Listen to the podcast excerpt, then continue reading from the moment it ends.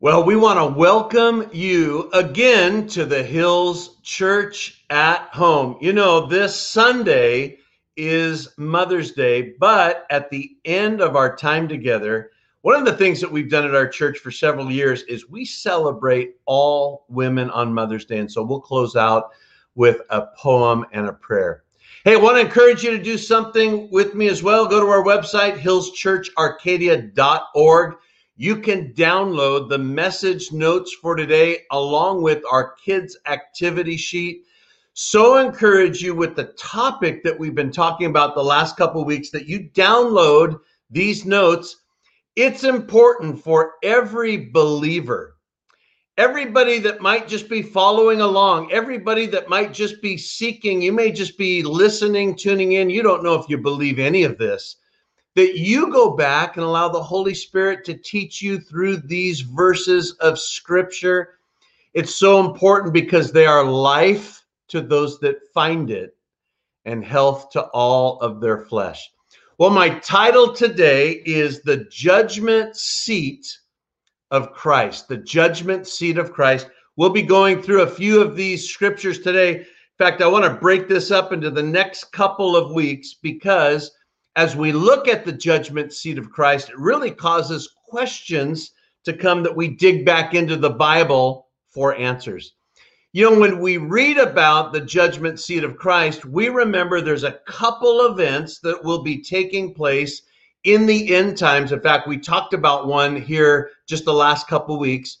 The very next thing that we anticipate happening at any moment, anytime, is Jesus coming back for his church, the believers. In fact, the Apostle Paul talked about it that there's a shout from heaven, the voice of the archangel, the trumpet of God, the dead in Christ rise first, along with those that are Christians, believers in Jesus that rise to meet him in the air. And then, according to the Bible, it looks like we go right into a time of the judgment seat of Christ. You know, the Bible does talk about two judgments, two future judgments the judgment seat of Christ and the great white throne judgment. Now, the judgment seat of Christ are for the believers that will receive their rewards for what they have done on earth in the time that they lived for Jesus. The great white throne judgment, which we'll pick up much later, is you can read about it in Revelation chapter 20, where all are judged, but they're judged according to the books, the book of life and the book of works. That's where we read about that the sheep, those that have followed God, are separated from the goats. In fact, you can read about that. But I want to read this. In fact, Jesus said this to one of the churches in Revelation. Now, listen to these words Jesus says, Behold, I am coming quickly. Hold fast to what you have, that no one may take your crown. You know, we read the crown is one of the rewards given by Jesus in the Bible. In fact, we read about that, the judgment, a crown that is given. Much like uh, the references that the Apostle Paul will use to the like the Olympic Games and those that won receive a prize. In fact, they they would receive a crown. Most of the time, it was those uh, leaves that were placed in their head. So there will be a crown. We read in the book of Revelations that when Jesus comes out, when the Lamb of God comes out, the 24 elders that have their crowns cast their crowns down humbly before the Lamb. Revelation chapter 22, verse 12 says, Jesus says again, Behold, I am coming quickly, and my reward is with me to give everyone according to his work. So the Apostle Paul really teaches us and picks up and has insight and revelation on the judgment seat of Christ. Let me read a couple other verses as we go forward here. And here's what he says in Romans chapter 14, verse 10 through 12. But why do you judge your brother? Or why do you show contempt for your brother? For we shall all stand before the judgment seat of Christ. For it is written, As I live, says the Lord, every knee shall bow to me, and every tongue shall confess to God. So then each of us shall give account of himself to God. Interesting. Here we're reading about the judgment seat of Christ, and each person individually will give account of themselves to God. You know, when I stand before the Lord Jesus Christ, I can't bring members of my family to plead on my behalf or or to talk about the works that I've done. It's all being recorded. In fact, we'll look at um, how that plays out and how that works in just a minute. First Corinthians chapter 3, verse 11 through 15, the Apostle Paul picks us back up. For no other foundation can anyone lay that that which is laid, which is Christ Jesus.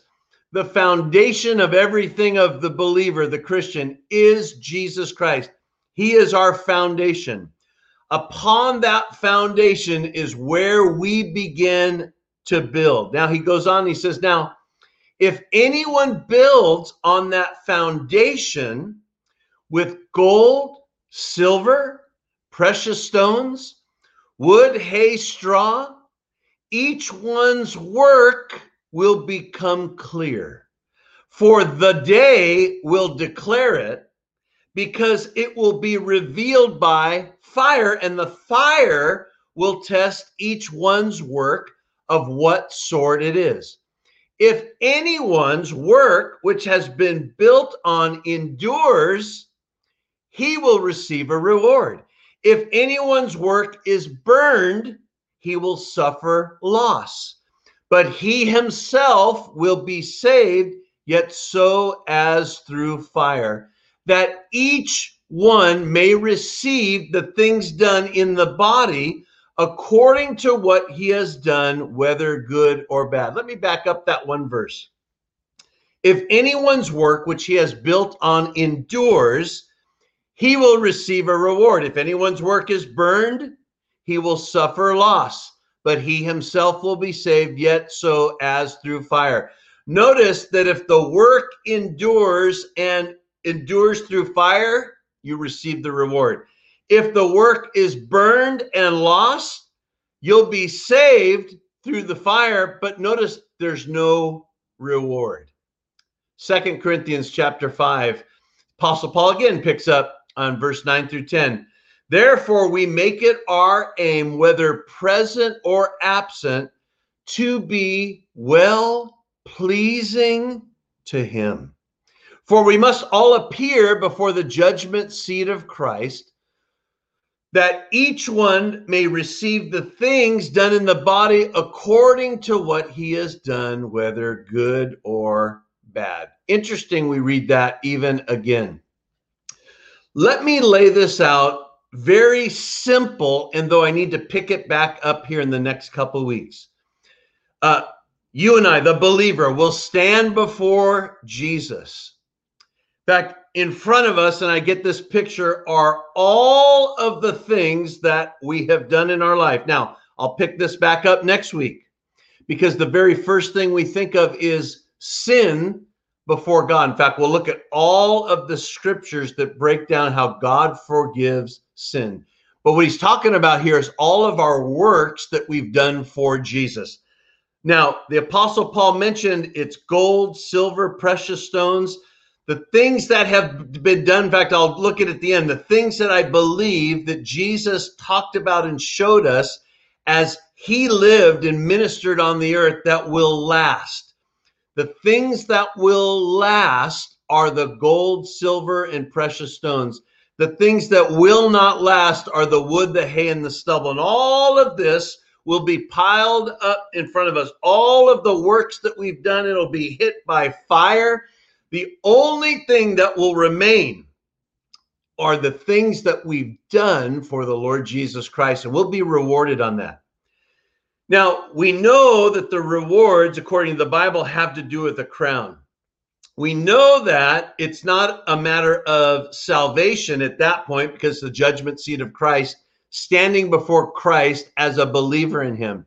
But we want to live this life with the foundation built on Jesus, knowing that we'll receive a reward that's not just going to last a short period of time, that's eternal.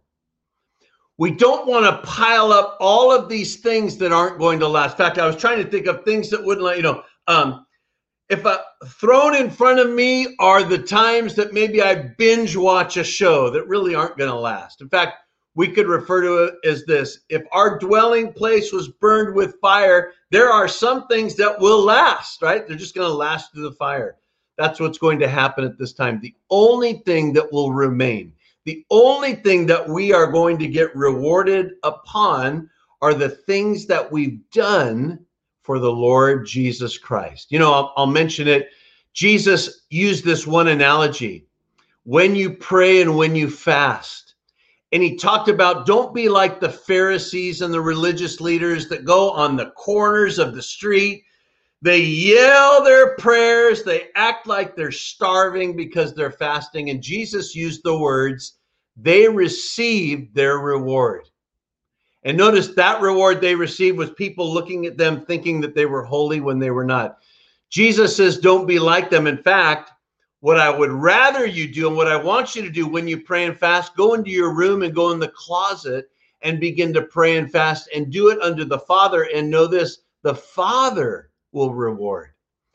And I believe not only does he reward here on earth, because it's mentioned about what the disciples had to walk away from, but it will be rewarded in heaven. The things that were unseen that you did before the Lord, that nobody noticed, but that you did. You know, I was remembering when I was in eighth grade, uh, after our basketball season, like most sports do in schools, you have a, an award ceremony, maybe a banquet. And I, I remember, you know, I was a um, I was a starter on the team. I played most the entire game. And I remember getting called. In fact, I remember them calling, and I was surprised. Uh, the next award goes to Walter Hoefflin. Everybody clapped. Hey!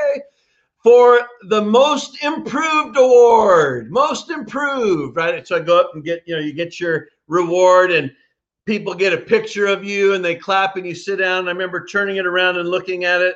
Most improved. Was I that bad? Most improved. Doesn't the most improved go to the guy that he didn't even know how to play basketball and he could figure out how to dribble by the end of the season? Or, you know, maybe they put him in at the very last game with two minutes to go because we knew we couldn't lose and he ended up being the most improved. Most improved. You know, most improved wasn't the one you wanted to put up in your room. You wouldn't bring people over to say, I was most improved. But maybe you received a reward. Maybe later on you received a reward. Maybe you were, a, you know, a, a league MVP or MVP of your team or offense or defense or maybe you were recognized in your division or your city and whatever and you made sure that you put that reward up. But let me let you know whatever rewards you got 30 years into the future you're not going to put up a reward that you got in junior high to you know next to family pictures to let everybody know back in eighth grade you got a, an award because nobody cares anymore. That was way back then. But you know what? There's a reward that jesus is going to hand out that's going to be an eternal reward for what you did for him on earth. You will be rewarded. And you want to make sure that you're doing those things not in a works mentality. I don't end the end of my day saying, you know what I did today? What I did today is worthy of some something in my crown and I went out to do that. No, no, no. It should be uh, built on the foundation of Jesus Christ. I'm not even thinking about those different things that are rewards. It should be something natural that comes out of me because I'm following my Lord Jesus Christ, and I'm doing what he teaches me to do. Now, I want to look at this next verse because I talked about this the last few weeks and I looked at it very different. I always use this verse, whether premarital counseling, marital uh, counseling, uh, you, we use it in marriage ceremonies. And the Apostle Paul is going to uh, teach us about the marriage between husband and wife because it's the exact example of Jesus and the church. Because as the believer, we are referred to as the bride of Christ. He laid down his life for his bride, us. But let me read this word and let me pull this out for us today. Ephesians chapter 5, verse 25 through 27. Husbands, love your wives, just as Christ also loved the church and gave himself for her, that he might sanctify and cleanse her by the washing of water by the word, that he might present her to himself a glorious church without spot or wrinkle or any such thing, but that she should be holy and without blemish. Let me read that verse one more time, verse 27. That he might present her to himself, right? The church, us, the bride of Christ, the church, the ones called out, he might present us to himself a glorious church, not having spot or wrinkle or any such thing, but that she should be holy and without blemish. I'm going to leave that verse up here for just a minute. You know, think about it today, nowadays, especially as people get older, they, they're mindful about wrinkles, spots, blemishes. There is everything under the sun to cover up a wrinkle, a spot, a blemish whether it's men or women that are using it, everybody, you know, they, they call the things around our eyes, they call them crow's feet. Everybody's concerned, right, about image. But Jesus is going to present the church to himself. Notice the definition it's a glorious church, but it's not having spot or wrinkle or any such thing, but that she should be holy and without blemish. Now, I've always uh, taught this or mentioned this that he's coming back for a church that's glorious, not having spot or wrinkle. But I've really changed my insight into this verse on what this means. Because even today, if I sin and I come before the Lord today and I confess my sin, 1 John 1 9, 1 John 1 9 says, that um, if I confess my sins to the Father, if I confess them, uh, and the one thing I know, He is going to forgive me of my sin because I confess it. And the Bible gives all of these descriptions when I do that. He casts my sin as far as the east from the west, never to remember them more. It's down, Micah mentions, it's down to the deepest part of the oceans, never seen again it, it's as if I didn't commit sin. I'm washed as white as snow, not because I just confessed the sin. It was because of what was done by Jesus laying down his life, shedding his blood for my forgiveness of sins that I can confess that. And then I stand before him without any blemish.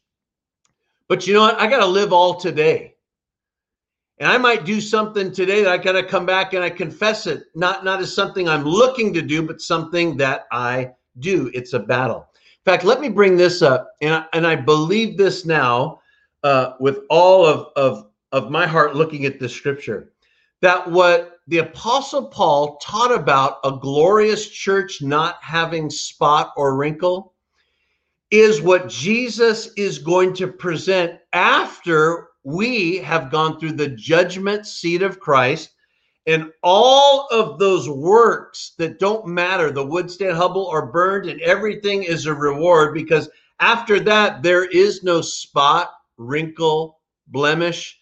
And it really is a presentation of us to Him. And according to what the Bible seems to teach, is we go right into the marriage supper of the Lamb. I was thinking this if he comes back for a glorious church now, there's a lot of mess taking place in church. We're not perfect, we'll never be perfect. Even though we come back to receive his righteousness for what he's done, we've got to come before him because we fall, we make mistakes, we misstep. We're building on this foundation. We're human, right? Our, our minds think things, we get off track, we come back to Him. But I believe that after this judgment seat of Christ is when we're presented as a glorious church without spot or wrinkle. In fact, there's a word that I wanted to bring up today, and we're going to look at it in a couple verses, and we'll set this up for the beginning of the next couple parts. It's the word sanctification. We'll read in our Bible, sanctify, that you and I, the believer, we are going through a sanctification process, which means after we've accepted Jesus as our Lord and Savior, instantly, we'll look at a scripture, we are a new creation. We are being sanctified. We are set apart. There's a purification that's taking place in our hearts, in our life, because of our Lord Jesus Christ. In fact, we're told this that we're to daily pick up the cross and follow Jesus. Daily, I'm to pick up the cross and I'm to follow him. It's a daily thing. I'm fighting, I'm fleeing, I'm resisting sin. And you know what? It's a lifelong endeavor because the believer, the Christian, submits to the work of the Holy Spirit that is now within me. And the sanctification is a process that I am working on. In fact, I thought about this. I'll never be perfect, but I'm always going to be persistent in daily picking up my cross and following him. You know, we read in the Bible, we won't look at it right now, but in Genesis chapter 3, what what Adam and Eve fell to is what we read about in the entire Bible. It was the lust of the flesh, the lust of the eyes, and the pride of life. Even the apostle John said it in First John chapter 2 that it there's really there's nothing new. It's the lust of the flesh, the lust of the eyes, and the pride of life. Solomon mentioned in Ecclesiastes, there's nothing new under the sun. You know, there's no other trick or trap. There's nothing that the devil has that he's newly unleashed. It's the exact same things that you and I are tempted with. It's the lust of the flesh, it's the lust of the eyes, it's the pride of life. And those are the things that we have to identify and we have to distinguish and we have to know that everything that we're building on is we're building on our Lord and our Savior, Jesus Christ. And these things are going to come at us. But we're going through a sanctification process with the Holy Spirit inside of us. We're never going to be perfect. We're going to strive, though. We are going to strive and work hard, and we're going to be persistent to pick up the cross and to follow Him. We're going to be persistent when we sin that we run to the Father and we confess our sins. We're going to be lifelong followers of His Word, building up our most holy faith. We're going to be fighting and fleeing and resisting sin our entire life. We're going to teach people how to do it. We're going to resist and overcome the devil and everything that he throws out, not because I'm striving to be perfect by works but I do it because of a relationship that I have with Jesus every day, picking up the cross and following him. Let me go through a couple other verses here to be an encouragement to us. First Corinthians chapter 6 verse 11. And such were some of you, but you were washed, but you were sanctified, but you were justified in the name of the Lord Jesus and by the Spirit of God. Notice what he says. But such were some of you, but you were washed, you were sanctified, but you were justified in the name of the Lord Jesus Christ. Galatians chapter 2, verse 20. I, Apostle Paul, Apostle Paul makes it personal. In fact, I make it personal today. I have been crucified with Christ. It is no longer I who live, but Christ lives in me. And the life that I now live, I live in the flesh by the faith in the Son of God who loved me and gave himself for me. Think about that. This life that I now live in the flesh, the life that we see bombarded to fight against the lust of the flesh, the lust of the eyes, and the pride. This life that I live in the flesh, I live by faith in the Son of God who loved me and gave himself for me. Second Corinthians chapter 5, verse 17 and then verse 21. Therefore, if anyone is in Christ, he is a new creation.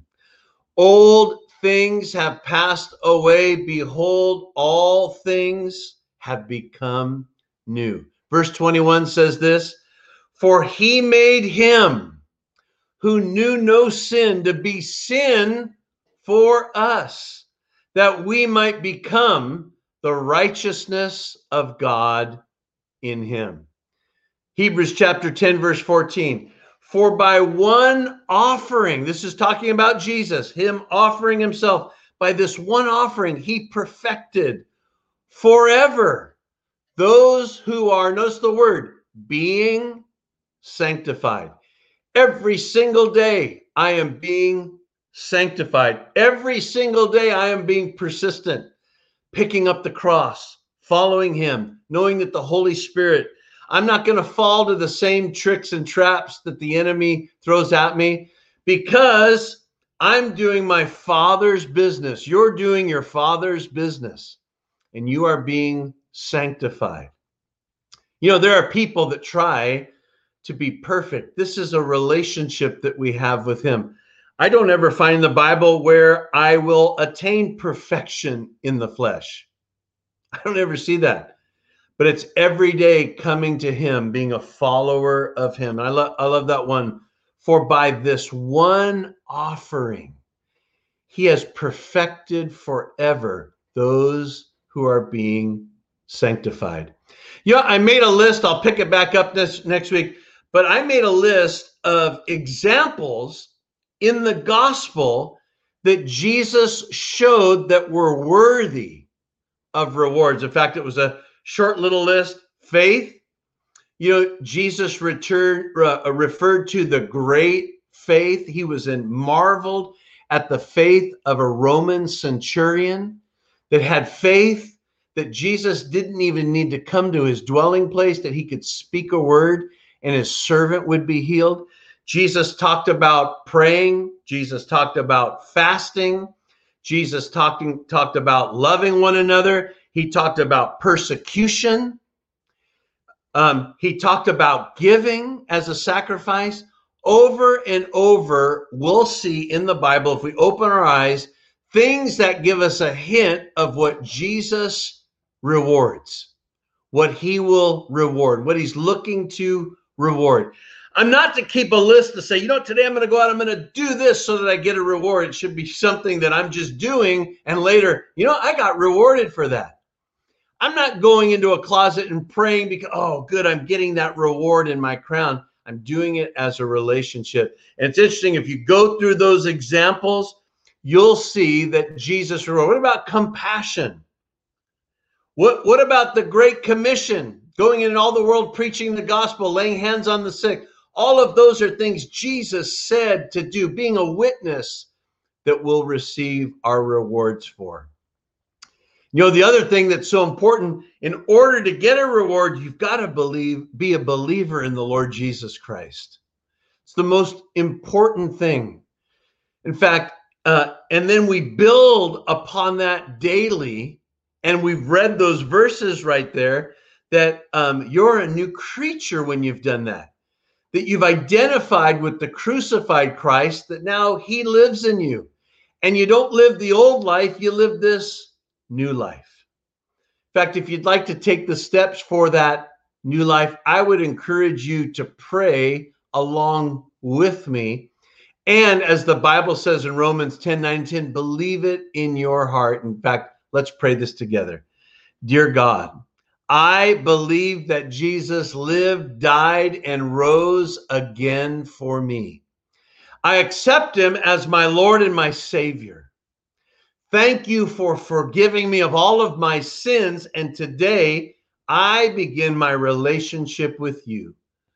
In Jesus' name, amen. In fact, if you prayed that for the very first time, we would so encourage you to reach out to us. You can do so by our website, by our email info at hillschurcharcadia.org, or by the social media platforms that you are viewing in today. It's the most important step. You're now building your life on the foundation of Jesus Christ.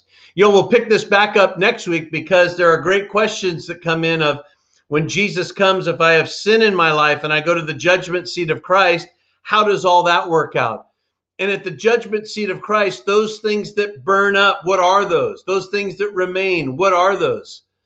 Does he really forgive all of my sins? Will I stand before him and will he go? Well, like I've heard before, will there be a giant movie screen and my entire life is being played for everyone of everything I ever did and ever said, ever I thought about, every intent of my heart will be played for everyone. We'll talk about that next week because we will all appear before the judgment seat of Christ. And as I believe that he will then, as we're purified, present us as a glorious church without spot or wrinkle or any such thing. But we're going through here on earth an opportunity to sanctify ourselves, to get back and to remember. He's not saying, I, I, I demand you to be perfect, but he does say, if you want to follow me, You've got to pick up the cross daily and follow me. Well, as we give uh, with our tithes and offerings today, let me read this one verse Psalm 86:10. For you are great, and you do wondrous things. You alone are God, for you are great. In our giving today, let's have faith that our God is great and he does wondrous things. Pray this along with me and believe it and mean it from your heart to your Father. As I give in today's offering, I reflect on the greatness and power of my God. You are capable of doing anything. No task is too large or too difficult for you, and you are always watching over me. You always supply all of my needs. In Jesus' name I pray. Amen. You know, if you're giving today, you can go to our website, hillschurcharcadia.org, and on the top right, you can click on the give button. It is fast, it's safe, and it's also secure. Or you can write to us, you can give by mail. The Hills Church, P.O. Box 661419, Arcadia, California 91066. And before we end today, we want to remember that this weekend we're celebrating Mother's Day. And as I open with, we celebrate all women in our church. In fact, I wanted to read this prayer. In fact, this is for all women, whether mothers or not mothers, whether grandmas or great grandmas, whether you're a great neighbor and you watch the kids across the street and they're kind of like your own. For those that pray for children, I wanted to read this today. This is a prayer for all of you women, even as we celebrate Mother's Day. For every pregnant mother who still cradles her little one safe inside. For every mother of little ones who never has a moment alone. And for every mother of grown ones who misses the commotion of chauffeuring them all around, you are loved. For everyone who has stood beside a hospital bed for everyone who tucks a little child in bed at night, and for everyone who has brought a child up for dedication, and for everyone that has had to stand at a grave site, or for everyone that regrets an abortion, for everyone who rejoices at the gift of adoption, you are loved.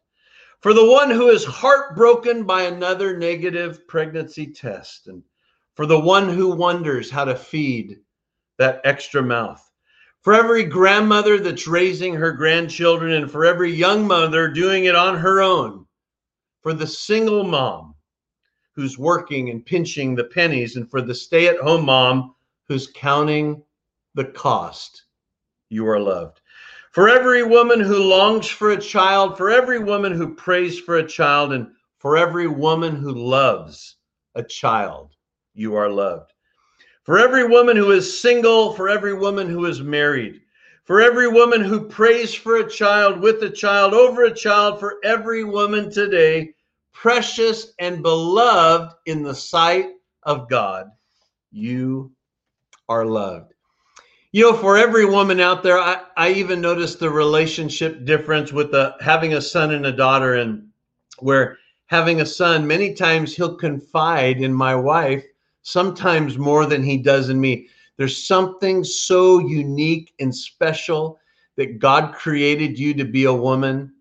However, wherever children are, you are unique and you're special, and we bless, we honor, we celebrate all of you today. And as we echo in that, you are loved. Well, say this with me, everyone, as we close Psalm 121, 1 and 2. I look up to the hills, but where does my help come from? My help comes from the Lord who made heaven and earth.